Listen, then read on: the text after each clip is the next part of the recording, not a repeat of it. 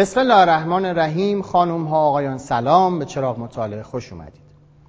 نقل قول مشهوری هست که میگه که زبان فارسی زبان حماسه است. تمثیلی وجود داره که روح پدر حملت در داستان حملت دائم به دنبال اوه و در جستجوی اوه. ابوالقاسم فردوسی هم همینطور در کنار همه شعرا و کسانی که ادیب بودن در زبان فارسی انگار روحش حضور داره و نمی‌ذاره زبان فارسی خالی از حماسه بشه. حماسه ای مثل ماجرای کاوه آهنگر. این حماسه مبارزه با ظلم داره مبارزه با نفس داره و هر چیزی که مستاق مبارزه است در اون تجلی پیدا کرد. بریم و بخش مربوط به اخبار هفته رو ببینیم و برگردیم در مورد گفتگومون با موضوع زبان فارسی و مبارزه. تازه های کتاب. تصویر مایا آنجلو نویسنده و شاعر فقید آمریکایی که برای نوشتههایش علیه تبعیض نژادی مشهور است روی سکه 25 سنتی ضرب شد این اولین بار است که در آمریکا تصویر زنی سیاه پوست روی سکه رسمی قرار می گیرد. مایا آنجلو یکی از تاثیرگذارترین شخصیت‌های فرهنگی آمریکا و نویسنده‌ای پرکار بود که در سال 2014 درگذشت. او در طول نیم قرن 36 اثر منتشر کرد. دهها مدرک افتخاری گرفت و بارها نامزد جوایز ادبی و هنری معتبر شد. کتاب شما را با تمام شور و شوق انقلابیم در آغوش می کشم نوشته ارنستو چگوارا چریک و مبارز آرژانتینی منتشر شد. این کتاب که نامه های چگوارا بین سالهای 1947 تا 1967 است 20 سال پایانی زندگی او را در بر می‌گیرد و شامل نامه است که در طول انقلاب کوبا و موارد دیگر ارسال شده است. انتشارات شکسپیر و شرکا یعنی همان انتشاراتی که 100 سال پیش برای اولین بار نسخه کامل رمان اولیس جیمز جویس را در پاریس منتشر کرد تصمیم دارد برای جشن 100 سالگی این رمان نسخه صوتی آن را با همراهی بیش از 100 نفر از چهره های ادبی و فرهنگی جهان منتشر کند. انتشارات شکسپیر اعلام کرده است که نسخه صوتی این رمان رایگان خواهد بود و انتشار آن از دوم فوریه به صورت قسمتی آغاز خواهد شد. بیش از پنجاه نفر از برندگان جایزه نوبل به همراه برخی دیگر از اندیشمندان کمپینی به راه انداختند که از دولتها می‌خواهد در پنج سال آینده هر سال دو درصد از بودجه نظامیشان را کاهش دهند و نصف این مبلغ را در صندوقی در سازمان ملل ذخیره کنند تا صرف مبارزه با همهگیری ها، تغییرات اقلیمی و فقر شود. آمارها می‌گوید بودجه نظامی کشورها در سال گذشته بیش از دو نیم درصد رشد داشته است و آمریکا، چین، روسیه، هند و انگلستان به ترتیب بیشترین مخارج نظامی را در بین کشورهای جهان دارند. کارلو روولی فیزیکدان برجسته‌ای که با کتابهای فیزیک به زبان سادهش به چهره‌ای عمومی و محبوب تبدیل شده یکی از هماهنگ کنندگان اصلی این کمپین است. روبلی برای علاقمندان کتاب در ایران هم چهره ای آشناست و بسیاری از آثار او توسط انتشارات مختلف به فارسی ترجمه و منتشر شدند.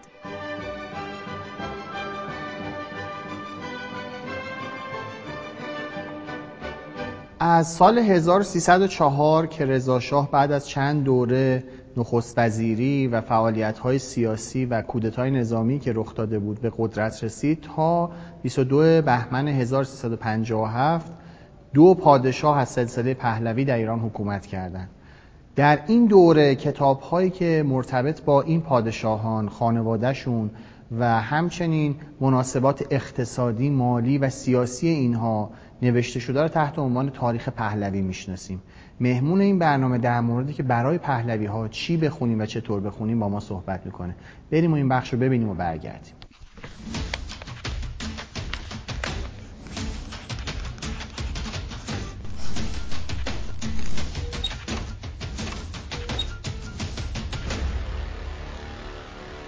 به نام خداوند جان و خرد که از این برتر اندیشه بر نگذرد. سلام و عرض ادب خدمت بینندگان ارجمند. بناس در این فرصت کوتاهی که در اختیار من هست منابعی رو از تاریخ دوره پهلوی معرفی بکنم که خوانندگان محترم بتونن از اونها استفاده بکنن که البته منابع دوره پهلوی عمدتا منابع آکادمیکی هستند که اصحاب دانشگاه و دانشیان رشته تاریخ علوم سیاسی مطالعه می‌کنن ولی من این ندارد که هر علاقمندی بتوانند بتواند از این منابع استفاده کند. چون اساسا نصر در دوره پهلوی در اواخر دوره قاجار دوره پهلوی نصر رسایی هست و همگان می‌توانند از منابع دوره پهلوی بهره ببرند. استهزار دارید که دوره پهلوی اساسا یک دوره مهم یک فراز مهمی در تاریخ ایران هست. چرا که بین دو بازی زمانی و دو اتفاق خیلی مهم در تاریخ معاصر ایران قرار گرفته است. یکی تاریخ یکی انقلاب مشروطه هست و یکی انقلاب 1357 قطعا برای فهم درست و دقیق رویدادهای انقلاب اسلامی که ما الان داریم در اون به سر می‌بریم شناخت دوره پهلوی و ایزن انقلاب مشروطه حیاتی است. ضمن اینکه بسیاری از رویدادهای دوران پهلوی گویی که هنوز ساری و جاری در جامعه هستند و تاریخی نیست که به معنای واقعی کلمه به فراموشخانه تاریخ سپرده شده باشد. بسیاری از وقایع و رویدادهای انقلاب اسلامی در پیوند با رویدادهای دوران پهلوی هستند. خب از همین منظر که مهم هست عرض کردم خدمت شما پژوهشگران متعددی در داخل و در خارج از کشور در دانشگاه های آمریکا دانشگاه های اروپا مشغول پژوهش هم در دوره پهلوی و در تداوم اون در خصوص انقلاب اسلامی هستند. منابع تاریخی رو عمدتا ما به دو دسته تقسیم می‌کنیم. منابع دست اول اونهایی هستند که در زمان وقوع واقعه یا نزدیک به واقعه نوشته شدند. به طور مثال اگر بخوام از بین منابع کثیر دوران پهلوی که البته متفاوت با دیگر بخش های تاریخ هستند. نشریات، روزنامه ها، فیلم ها، سخنرانی ها عکس ها، آلبوم ها مطالبی رو بگم. خب قطعا زمان زیادی نیاز هست ولی میشه به دو مورد از اونها اشاره کرد. یکی تاریخ مختصر احزاب سیاسی ملک الشعرای بهار هست و دیگر تاریخ 20 ساله حسین مکی هست. این دو منبع از منابع دست اول بسیار های اهمیت هستند. چون نویسندگان اینها خصوصا ملک الشعرای بهار خود از کنشگران و فعالان سیاسی در این بازی زمانی است یعنی پس دوره مشروطه و انتقال قدرت از قاجار به پهلوی هست. عنایت بفرمایید که این دوره دوره بسیار با اهمیتی است علاوه بر اینکه گفتم انقلاب مشروطه و انقلاب اسلامی فرازهای مهمی مثل خلع قاجاریه کودتای 28 مرداد انتقال قدرت از پهلوی موضوع جمهوری خواهی و تحولاتی که منجر به انقلاب اسلامی می‌شوند در این دوره هستند. یکی از کتابهای خیلی خوبی که از دوره پهلوی میشه نام برد و به اون اشاره کرد ایران بین دو انقلاب آبراهامیان هست. ایرانیول اصلی که در دانشگاه نیویورک فعالیت می‌کنه و این کتاب رو اونجا نوشته. تأثیر نیروهای اجتماعی و برهم کنش نیروهای اجتماعی و نیروهای سیاسی که نهایتا منجر به انقلاب اسلامی می‌شوند در این کتاب متجلی و خوانندگان می‌تونن به اون مراجعه بکنن. به فارسی هم ترجمه شده چاپ های مکرر. کتاب دیگری که از نویسندگان ایرانی در خارج از کشور نام ببرم کتاب برآمدن رضاخان و بر افتادن قاجار اثر دکتر سیروس غنی هست. این کتاب به حیث مراجعه به اسناد و مدارکی که در آرشیوهای خارج از کشور به خصوص آرشیوهای انگلستان اف او وجود داره کتاب بسیار های اهمیتی است و فرصت رو مختنم بشمارم به دو تا از کتاب هایی که استادان فاضل و فریخته ایرانی همکاران خود بنده در دانشگاه های کشور نوشتن و که البته تحقیقات اونها به هیچ وجه کمتر از پژوهش هایی که در خارج از کشور نوشتن نیست. بسیار قابل اهمیت و رجوع استناد هستند. یکی کتاب مشروطه و جمهوری هست که اثر آقای دکتر ملایی توانی هست. بعد در این کتاب مسئله مهم یعنی یک فراز مهم از تاریخ پهلوی که موضوع جمهوریت پسا مشروطه هست رو میشه مطالعه کرد. اساسا مشروطیت انقلاب دموکراتیک هست. چرا؟ بلافاصله بعد از مشروطه جامعه ایران یا حداقل بخشی از نخبگان سیاسی مواجه با جمهوری رضاخانی میشن. قطعا مسئله مهمی است که باید در این کتاب دنبال او گشت و این مطلب رو اونجا پیدا کرد. چه عواملی ناکارآمدی های سیاسی پسا مشروطه چگونه از خانه اجتماعی رو متوجه عرض شود خدمت شما که جمهوریت کرد. کتاب دیگری که باز از محققین و پژوهشگران ارجمند داخلی نوشته شده عرض شود که تأسیس سلطنت پهلوی یا زمینها و بسترهای تأسیس سلطنت پهلوی اثر آقای دکتر حسین آبادیان هست. ایشون استاد تمام دانشگاه بین المللی امام خمینی هست. و شاید یکی از بهترین کتاب است که برای بار اول در تاریخ پهلوی حد اکثر منابع و معاخذ و اسناد موجود رو مورد پژوهش قرار داده است و با این فرصت کمی که در اختیار هست من اجازه می‌خوام که به یکی از کتابهای خودم هم مراجعه بکنم تحول نظام غذای ایران که به چاپ دوم رسیده اساسا تز دکترای خود من بوده. و علاقمندان آشنایان و پژوهندگان با تاریخ ایران استحضار دارند که موضوع عدالت خواهی از صدر مشروطه یک مطالبه جدی و آرمان ملی بود در فقدان دستگاه های حقوقی و فقدان یک نظام قاعده‌مند حقوقی در کشور. نهایت این مطالبه جدی به دوران مشروطه منتقل میشه ولی باز در عرصه حقوقی و قضایی کشور سامان درستی اتفاق نمیافتد تا اینکه نهایتا در دوره رضاشاه و با محوریت وزیر عدلیه علی اکبرخان داور که حقوقدان برجسته بود جوانترین دادستان تاریخ کشور هست این تحول عظیم در عرصه نظام حقوقی و قضایی کشور اتفاق میافتد. قانون مدنی به عنوان مادر قوانین اونجا سر و سامانی به خودش می‌گیرد و در سایه قانون تدوین قانون مدنی اتفاق مهمی رخ می‌دهد و اون حذف یا لغو کاپیتولاسیون هست. خب عذرخواهی می‌کنم که مجالی نیست و الا منابع دوره پهلوی بسیار زیاد هستند. امیدوار هستم که این چند موردی رو که من بهش اشاره کردم مورد توجه بینندگان عزیز قرار بگیره و با مطالعه اینها خب سرنخهای جدی و بیشتری و منابع بیشتری رو متوجه میشن و خواهند توانست از فهرست منابع و مواخذ این کتب کتب دیگری را رهنمون شوند و پیگیری بکنن شاید بسیاری از سوالات و ابهاماتی که درباره تاریخ حساس دوره پهلوی و ایزن انقلاب اسلامی هست بتونن جوابهاشو از دل این منابع بیرون بیارن. خیلی ممنون هستم. همه شما رو به خدای بزرگی میسپارم.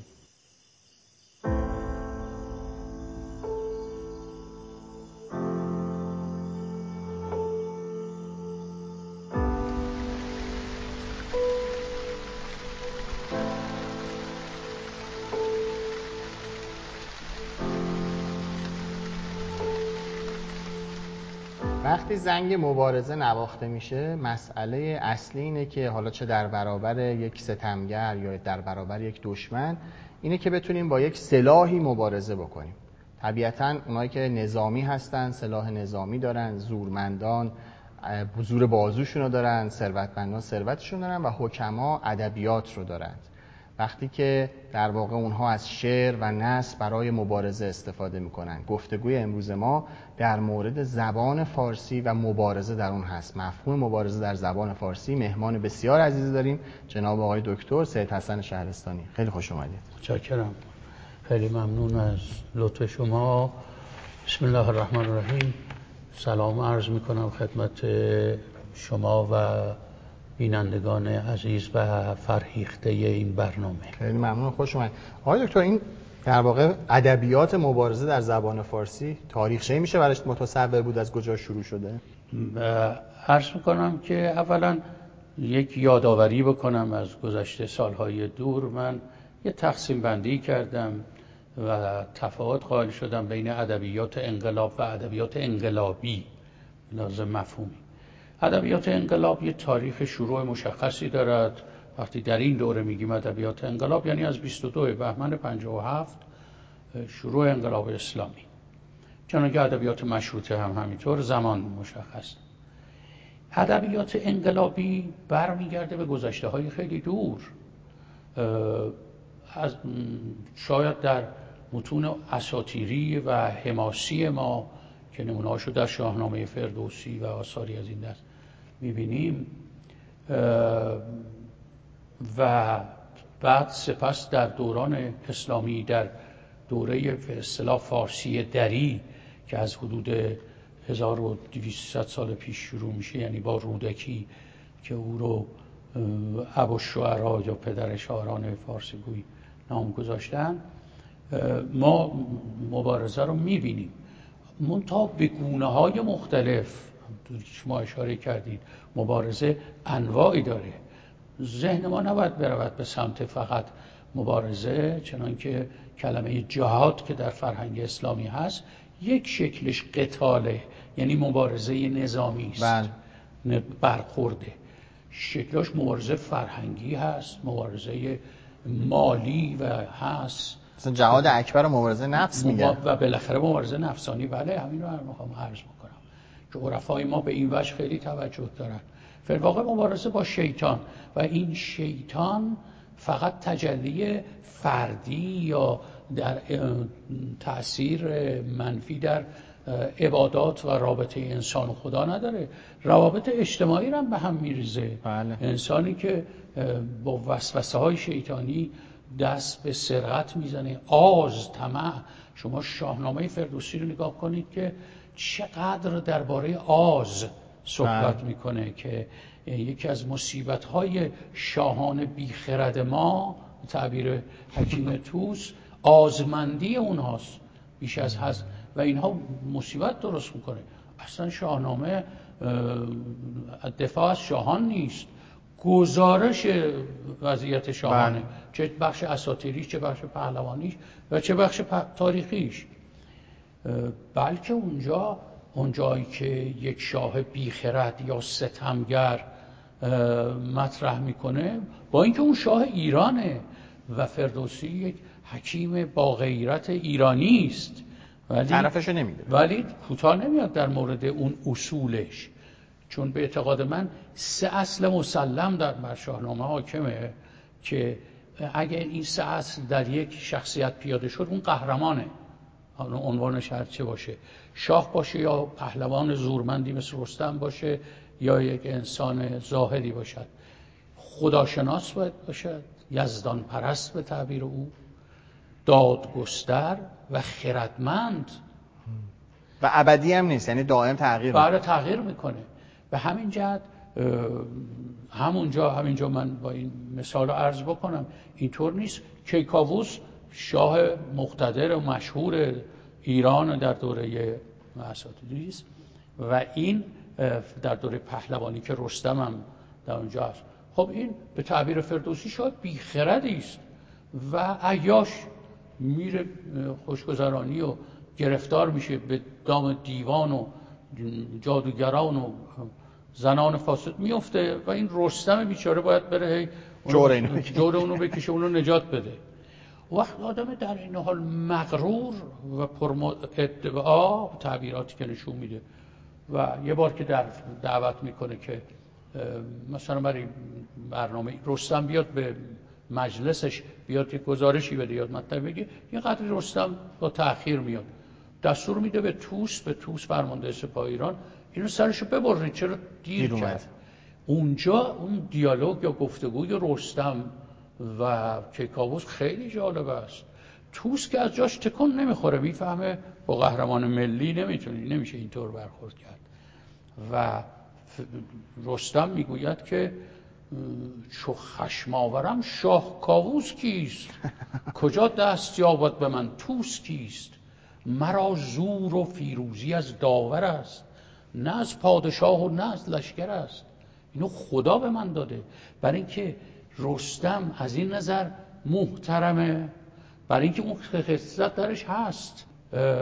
مبارزه با ظلم با ستم با بیخردی با دیو رو وقتی تعریف می‌کند که نقطه مقابل قهرمان است میگه تو مردیو را مردم بد شناس کسی کو ندارد به یزدان سپاس. یا دگر دیو بیلانش ناسپاس. موجود بیخردش ممکنه شکل و شمایلش هم خیلی بله. قشنگ باشه. اینطور نیست. ما تو نقاشی های قهوه خانه ای و توی هنرهای تجسمی طبعا آدم پلید ستمگر فاسد را نامتقارن می‌کشیم دیگه. یه چشمی دندونش افتاده شاخ داره کاریکاتور خیلی بیشه مثل حیوان بهش نگاه می‌کنیم. وقت میشه اکوان دیو و از این قبیل. درست شد. ولی مهمش اینه که دیو اینجوری است که مولانا بعدها رو میگه ای بسا ابلیس آدم رو که هست پس به هر دستی نباید داد دست. ممکنه خیلی هم زیبا باشه دلیل نداره شیطان شیطان به هر شکلی در میاد. اونجا اونجا دیو فارسیه می‌دونید ابلیسه مطلق بله. ابلیس به کار میره. خب با این باید مبارزه بکنه با این ستمگری. به شدت با ستمگران مخالف حکیم توس ما یه دوره حبسیه در ادب فارسی داریم کتاب هم در این مورد بله. چاپ شده. یعنی شعرهایی که در زندان سروده شده. خب اینا نشون میده حالا ممکنه که این زندان ها مال برخوردهای قومی و شخصی و این چیزا باشه. ولی دیگه اون دوره برای چک بی محل که شاعر زندان بله. نمیبردن و برای که برای دوستان. طبعا برای این مقابله ها و بله. مبارزه هاست درسته؟ خط اصلی مقابله ها ظلم و عدل بوده مسئله بله. عمدتا اینطوره عمدتا اینطوره چون شاعر روشن فکر زمان است. آنتن حساس نسبت به ناهنجاری های اجتماعی داره. احساساتش هم زود بروز زود میده. بروز میده. مثل اهل سیاست نیست که بلد باشه آره. کنه این و گاهی تاوانش هم میده. خود فردوسی هم فرار کرده بعد از شاهنامه و در گمنامی فوت کرده. ناصر خسرو قبل از این ناصر خسرو من بارها گفتم این سفرنامهش به اعتقاد من فرارنامه است. فرار از دستگاه حکومتی یک کسی در حد وزیر بوده ناصر خسرو. یعنی وقتی که همه حساب های منطقه خراسان بود شرق خراسان دست او بوده حتی تاریخ بیهقی اون بخشش که ما رسیده به تعبیری ظاهرش روایت تاریخ بله. در واقع سلطان محمود و سلطان مسعود بله. ولی سراسرش آفرین بیهقی هم گاهگاهی هوشمند من نه با اون شدتی ناصر خسرو میاد و به مبارزه می‌پردازه و آدمی که میگه من آنم که در پای خوکان نریزم من این قیمتی در لفظ دری را این که دیگه مسئله سایر بله. شده دیگه. و یا به جان خردمند خیش از فخرم. نگفتم که شاپور بن اردشیرم یا مثلا من افتخار نمی کنم اگه اولاد شاهان باشم. نه من به خرد خودم افتخار می‌کنم. و واقعا حق این است که ما به خرد فردوسی هزار سال افتخار می‌کنیم. باید بکنیم. بله؟ با اون صلابتش. و در اون شرایط میگم حکام یعنی سلطان محمود لقب یمین و دوله داره یعنی دست راست خلیفه بغداد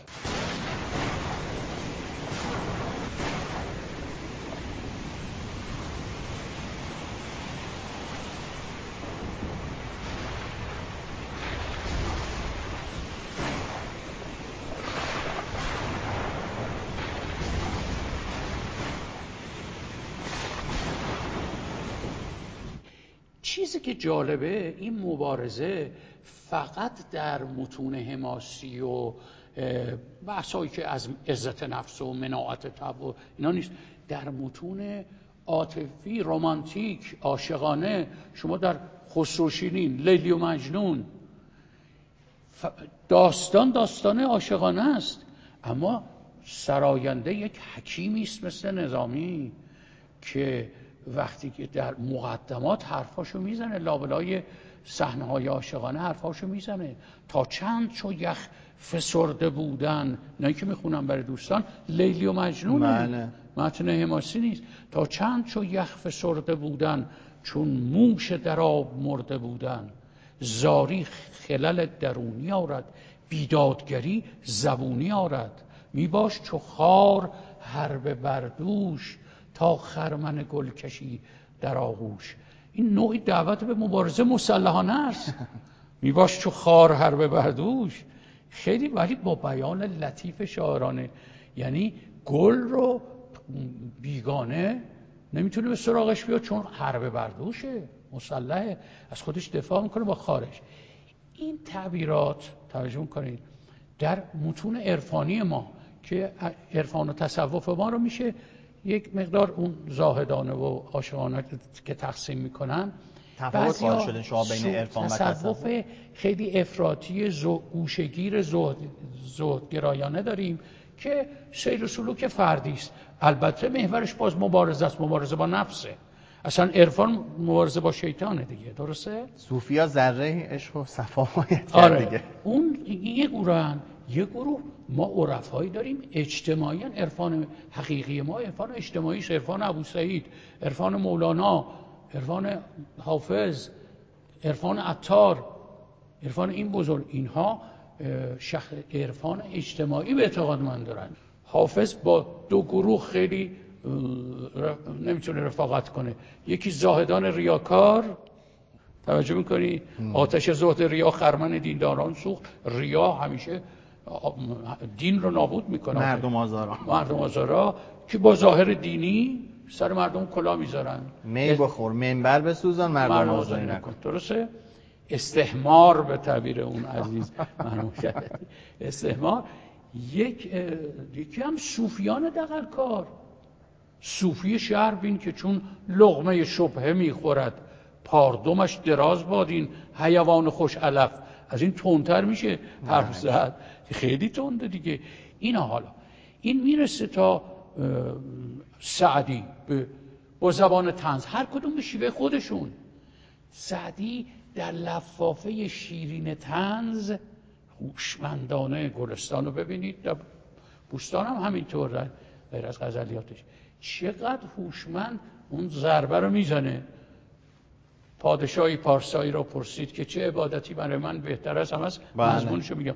گفت تو را خواب نیمروز میگن خواب قیدونه. بله. مستحب برات برای تو خواب نیروز که لختی مردم از ظلم تو بیاساین اونا میخنده اون پادشاه. نمی‌فهمه که چه ضربه ای خورده. اینا هنرمندی تنز هنرمندی همینطور بیاید شما تا دوره مشروطه و ادوار دیگر. عرض کنم که اینجا یه دی می‌گفتند که اصلا ما شعر سیاسی نداریم.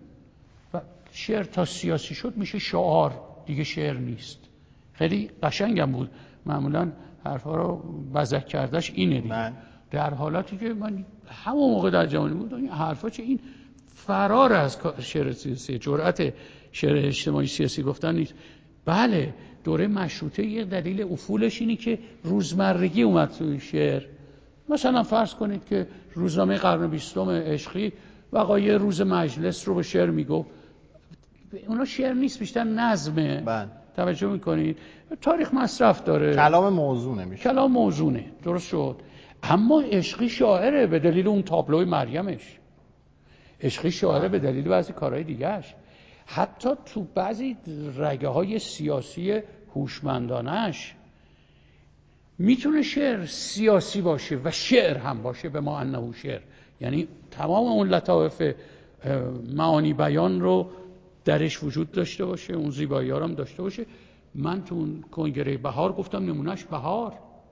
بهار؟ وقتی که میگه من نگویم که مرا از قفس آزاد کنید قفسم برده به باقی و دلم شاد کنید آدم غزل های سبک عراقی به خاطرش میاد درسته؟ بله. آشیان من بیچاره اگر سوخت چه باک فکر ویران شدن خانه سیاد کنید. اینو تو زندان شهربانی تهران گفته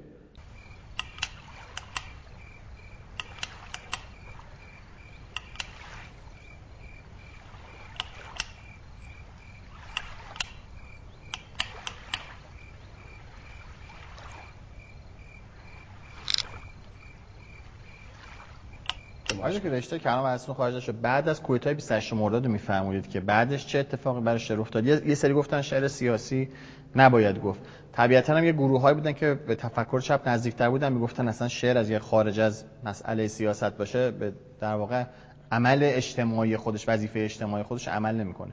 بله. این وسط در واقع... بله. اینم هست. اون راه چپ به جای خودش. خب البته ما یک کسانی مثل همین بهار و تو حوزه شعر نو مثل نیما شعر, شعر اجتماعی. من تو مقاله شب در شعر نیما به مناسبت کنگره نیما نوشتم به تفسیر که شب که نماد ظلم ستم اینهاست در ادبیات کهن بله ما سه جور شب داریم. شب عارف شب خونسا که صرفا تصویر شبه یا شب به معنی نماد چیز که این مربوط به دوره مشروط هم نیست. از قدیم بوده. ای شب اگر به صبح رسد دست همتم با تیغ آفتاب به خون می‌کشم تو را. یعنی شب از یعنی بود این بیت؟ الان خاطرم نیست تو نقل میشه از فطرت قومی یه شعار غیر مشهور اینا. من گاهی میگم دانشجوها سرچ هم کنن گاهی پیدا نمی‌کنن. خود منم الان همه ابیات رو آدم یا اینهاست دیدی که خون ناحق پروان شم را چندان امان نداد که شب را سحر کند؟ که این حکیم شفایی اسفانیش دوره اواخر صفوی. بله. پس اینطوری نیستش که شب نیما خیلی شب زیاد داره. خیلی فراوان. من اونا رو دستبندی کردم تو مقاله. گفتم شب دشه ولی شبش خاکستری است. در این حال ناامید نیست. امیدوار به روشنایی صبح. تعبیر من شبش سیاه سیاه نیست. و نزدیک به صبح. نامید نیست. ولی بعضی نامید شدن بعد از احساش مولاد البته یه از این سوء استفاده کردن. اتفاقا شعار هم دادن. منتها برای شعارهای ضد اخلاقی. مثلا شعر سیاسی می‌خونید؟ خود پروین تسامی با شعر مبارزه اصلا شعر مبارزه روزی گذشت پادشاهی بر از گذرگهی. بله بله. یکی از بازرگان معاصر که تو انقلاب هم خیلی موثر بود حالا سمی برم روحانی که وقتی منزل ما آمده بود خیلی قبل از انقلاب پوش اینقدر شلاق خورده بود که لباس به تنش چسبیده بود تو ساواک با دودن. و این شعر همین پروین رو بالای منبر خونده بود روزی گذشته بعد. که بعد انقلاب اومده تو کتابای درسی. روزی گذشت پادشاهی از گذری اون همه یا گرگ و سگش پیامداد سگ بله. گلوی نقد دیکتاتوریه. که صبحدم برای بفرست میمان دارم. یعنی پروین شخصیت اجتماعی است. در این حال هم صلابت ناصر خسرو داره هم حکمت مولانا را استفاده کرده. من در حضور مولانا در شعر پروین یه مقاله برای کنگره ایران شناسی داده بودم. اونجا نوشتم خیلی تاثیر پذیرفته از مولانا. که چون وقتمون کمه بعد بله. از انقلاب بفرمایید دیگه. حالا بحث بعد انقلاب رو خب کسانی مثل ادیب الممالک فرهانی مثل عشقی مثل بعد از مشروطه ادایی میفرمایید. بعد مشروطه. بله ببخشید بله. عرض می‌کردم که در دوره مشروطه خب مثلا شخصیت های عالم فرزانه مثل علامه دهخدا دانشمند دارت المعارف نویس واقع اسمش لغتنامه است واقع یک دارت نویس. با اسم مستعار دخو میره وارد تنز اجتماعی در روزنامه میشه که بتونه حرفاشو بزنه در چرند و پرند. انسان خیال می‌کنه که آدم تدایی میشه موش و گربه عبید زاکانی در قرن هشتم. معاصر حافظ. خب اگر تو اون قالبان گفت تنز پردازای زیرک برای اینکه در این حال گزک دست حکام بله. ستمگر و دشمن ندن بله. با این شیوه های تنز حساب کنن باز از زبان حیوانات از زبان و در چرم پرند فرخی یزدی عشقی اینها همه این کارا رو می‌کردن. توفیق هم داشتیم توفیق هم همینطور. توفیق هوشمندانه. اغلب با اسم مستعار می حالا برای شما اشاره می‌کنید. من نوجوان بودم شد دبیرستان اوایل دبیرستان بودم یعنی 42 در حادثه 15 خرداد 42 که ما تو خیابون هم بودیم یه نوجوان 12 13 ساله من بودم. عرض کنم که همون آقا حتی نمی‌رفتم روزم توفیق می نوشتم پست می کردم خیلی هم برام توفیق مجانی میفرستادن اینکه چهر براشون گفتم. و این نقیزگویی یا پارودی اصطلاح رو اصطلاح که حالا دیگه بابه بله. حتی من خودم بلد نبودم نمی‌دونستم این کاری که می‌کنم نقیزه است ستون داشت به نام پراکندگویی بله. یعنی شعر شاعران اصیل رو تغییر مصرع دیگه شو این شاعر تغییر یه مثلا می‌گفت من یه دفعه همینطوری ذوقی داشتم. فال حافظ گرفتم و تمام های اولش به دلیل اینکه علم که نخست وزیر بود سال 43 گفته بود من کارت الکترال پخش می‌کنم و انتخابات آزاد می‌کنم و دروغ گفت مجلسش هم زود به هم خیلی هوش بود. علم نخست وزیر بود. در اونجا خطاب به نمایندگان در اون مجلسی که اون انتخاب کرده بود گفتم. بله. با غزل دیدی ای دل که غم یار دگر بار چه کرد چون بشد دل برا با یار وفادار چه کرد تمام مصرع های اول الان دو سه بیتشو می‌خونم در این فرصتی است برای بله. شیرین کامی دیدی آن ناکس نالوتی بیار چه کرد چون بشد دلبر و با یار وفادار چه کرد تا که شد داخل مجلس همه از یاد ببرد. وای از آن مست که با مردم هوشیار چه کرد توجه دارید شما اهل ذوقید مثل دوم حافظه. بله بله. رفت در مرکز آن دایره بیکاری. کس ندانست که در گردش پرگار چه کرد فال نیکش بگرفتی یا به دو دادی رأی. طالع بی شفقت بین که در این کار چه کرد؟ گول خوردی تو از آن وعده سرخرمنیش وح که با خرمن مجنون دلفکار چه کرد؟ تا آخر غزل. یعنی من برای اولین بار که اسمش هم تو جا نوشته بودم شرکت سامی حافظ و فلانی با یه اسم مستعاری دیگه خلاصه. این نکته رو توجه داشته باشیم انصافا این اولا شاعر همونطوری که عرض کردم شاعر قشر حساس جامعه است. هم از نظر احساس اگه احساس و تخیل نیرومند نداشته باشه که شاعر نمیشه که. این که جوهر هنره ترکیب هنر و دانش و حساسیت های اجتماعی با پشتوانه علمی چون بالاخره ادبیات نه تنها یه امر ذوقی است اولا و به ذات یه علمه باید اونو آموخت. شاعران برجسته ما همون علم رو دارن و همین ذوق رو با هم آمیختن. منتها شاعران فرهیخته تن به ظلم نمیرن. عزیزن به عزت نفس. همونطوری که گفتم ناسخ و سخوف به خرد خودشون افتخار می‌کنن. افتخار به دینشون به معرفتشون. مرا دین و علم و دین است تاج و سریرم. تاج و تخت من. میگه من شاهیم که تاج تخت ندارم. تاج و تختم دینم و علمم. و, و اگه گناهی دارم گناه هم این است که بر عهد معروف روز قدیرم. اعتقادش به قدیر میگه. اینها این مسیر و این حرکت و این جنبش مستمرا ادامه داشته. حالا گاهی ضعیف گاهی قوی گاهی در پوشش گاهی در قالب تنز و گاهی در قالب خیلی ممنون. از جناب آقای دکتر سید حسن شهرستانی استاد عزیز تشکر می‌کنم. بریم بخش بعدی که تجربه خواندن هست رو ببینیم و برگردیم.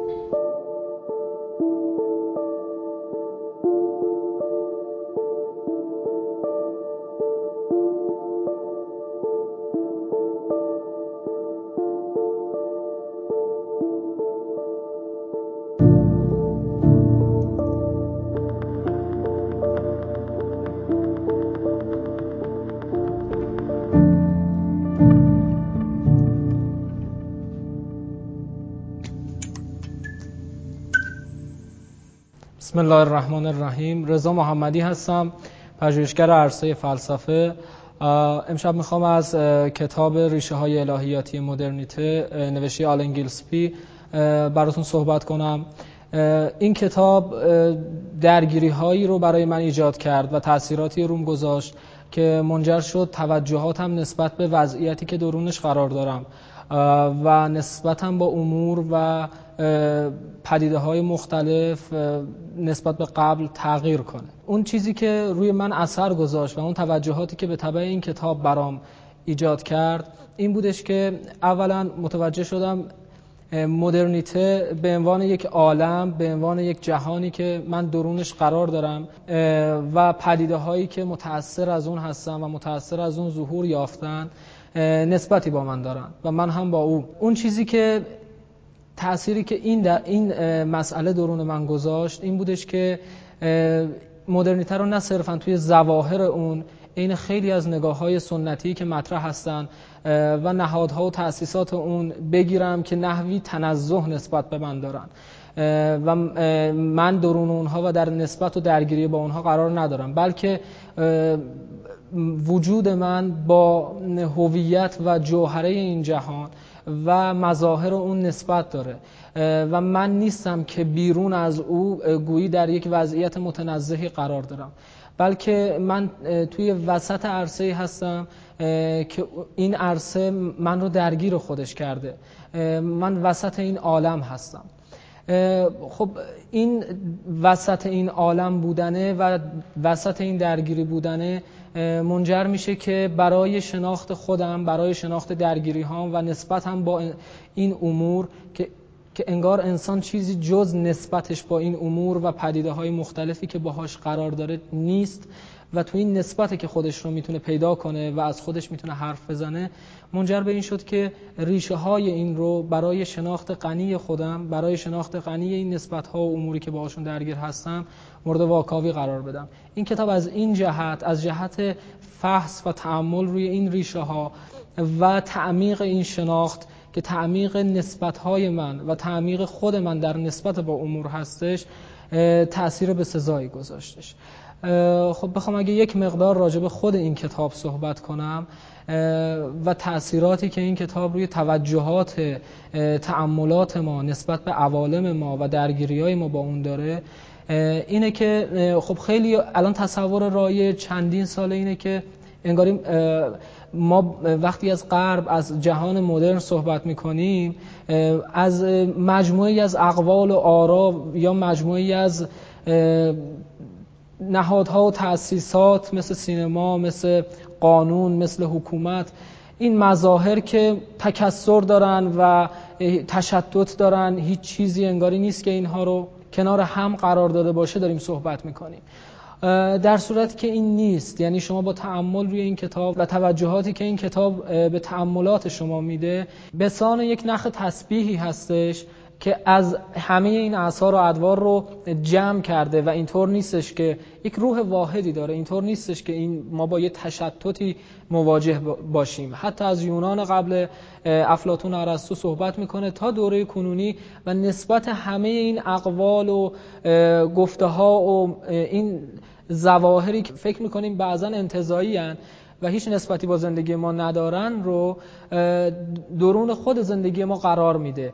با زبانی بسیار ساده و با بیان نسبت این امور اجتماعی امور سیاسی و مسائل هنری که همه ما باهاش درگیر هستیم رو با یه زبان ساده این نسبت رو با اون روح واحد با اون ماهیت و جوهره فلسفی که عین یک نخ تسبیحی بوده که این مظاهر و این وجوه اجتماعی سیاسی هنری رو ظاهر کرده برقرار می‌کنه.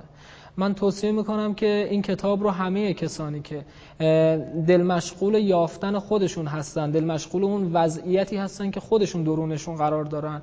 و طبعا دل مشغول این هستن که خودشون رو در نسبت در نسبت با اموری که درونش هستن و درگیر باش هستن بشناسن و واکاوی کنن این کتاب رو حتما از نظر بگذرونن که باعث میشه یه قنای بیشتری و یه تعمل دقیقتری نسبت به خودشون داشته باشن و درگیریاشون جرفتر بشه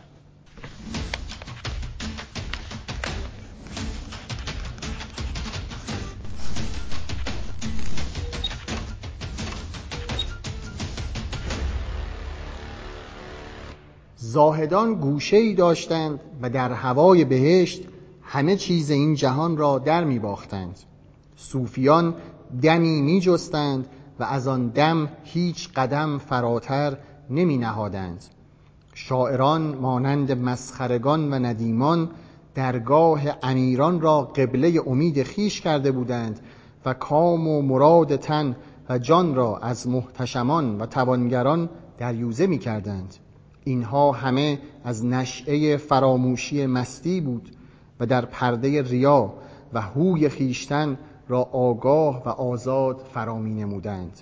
زندگی نیست همه جا شکوه و جلوه دیرین را داشت و بیم و اندوه مرگ و فنا جانهای عزیزان را نمی آزرد. اما مردی هم بود که این دقدقه در خاطرش راه یافت و تریاق فراموشی دیگر هرگز نتوانست خواب قفلت را به دیدگانش فراز آورد. متنی که خوندم از کتاب کاروان هله اثر استاد عبدالحسین زرینکوب هست که در وصف صنایی و انقلابی که در شعر و اعتراضی که در شعر داشت و مبارزی که در شعر داشت در این کتاب توضیح دادن. و البته شاعران دیگه که در این دوران و دوران پیش و پس از صنایی اومدن. امیدوارم بخونید و لذت ببرید. شبتون خوش.